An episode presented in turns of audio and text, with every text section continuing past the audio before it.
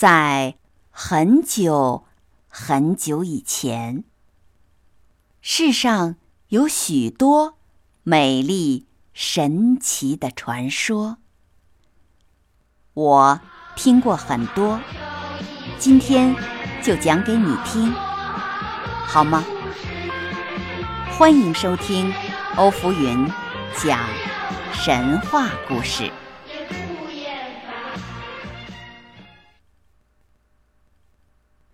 神话故事：玉帝召开生肖大会下集。上集中我们讲到，生肖大会选出了十二个生肖。老鼠由于没有叫醒猫，猫缺席了生肖大会。猫和老鼠从此也由兄弟变成了死对头。再说，鸡公公开完了生肖大会回来，一肚子的不高兴，心想：玉皇大帝把龙哥哥排在自己前面，很可能和那对脚有关系，就决定把脚讨回来。鸡公公走到清水潭边，看见龙哥哥。正兴高采烈的在那里游泳，就很客气的对龙说：“龙哥哥，请把脚还我吧。”龙哥哥一听，吃了一惊，不知所措的说：“哎呀，鸡公公，你要脚做什么呢？说实在的，你没有脚，看起来比有脚更漂亮。”可是对我来说，这对脚是少不得的呀。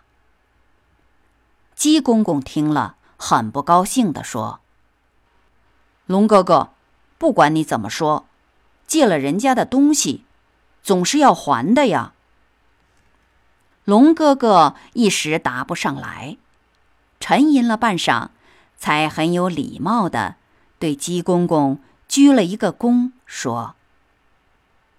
对不起，鸡公公，现在我要休息了。这件事我们以后再谈吧。说完，不等鸡公公回话，就一个猛子扎到水底里去了。鸡公公又气又恨，拍着翅膀在潭边拼命的叫喊着：“龙哥哥，脚还我！龙哥哥，脚还我！”可是龙哥哥躲在潭底睡大觉，理也不理。鸡公公叫喊了半天，喉咙也叫哑了，力也乏了，无法可想，决定去找宝人蜈蚣说话。鸡公公在乱石堆里找到了蜈蚣，把龙哥哥不肯还脚的事一五一十的讲了一遍。最后说：“蜈蚣先生，你是宝人，这件事你不能不管呢。”蜈蚣昂着头想了半天，慢吞吞地说：“我想龙哥哥会把脚还你的。如果真的不肯还，那我也没办法可想。鸡公公，你是明白的。”龙哥哥躲在水里，叫我怎么去找呢？鸡公公气得关子更红了，说：“你是自愿做保人的呀？难道出了事情就不负责任吗？”蜈蚣先生也发急说：“鸡公公，那可不能这样说呀！当初你借脚给龙哥哥。”完全是出于自愿，我不过是做了个太平保人罢了。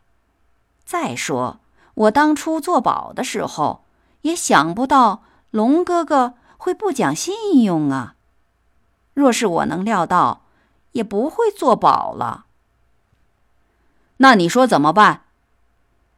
鸡公公压住火气问：“我说嘛，我说龙哥哥要是真不肯还，你只好自认晦气了。这也只怪你自己，当初没有三思而行，做事太鲁莽。蜈蚣说：“那是怪我自己了。”鸡公公瞪着眼睛逼近了一步。当然了。千错万错，错在你自己，不怪你，难道还怪我不成？不知死活的蜈蚣回答说：“鸡公公气得脖子上的羽毛都竖了起来，伸长了脖子，一下子就咬住了蜈蚣的脑袋，甩了几下，吞到肚子里去了。从那时候起。”公鸡见到蜈蚣就啄起来，并且每天天一亮，鸡公公想起失去的脚，总要放开喉咙大叫几声：“龙哥哥，脚还我！龙哥哥，脚还我！”好了，神话故事。玉帝召开生肖大会，就讲到这里了。感谢你的收听，我是浮云，我们故事中再会。